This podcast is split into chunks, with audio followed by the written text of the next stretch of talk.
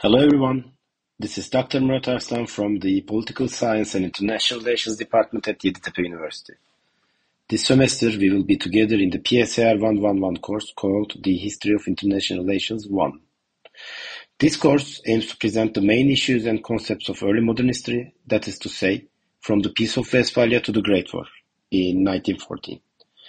Furthermore, the course will examine European politics and diplomacy from a global perspective and the events that marked the early modern period, such as the English, French, and industrial revolutions.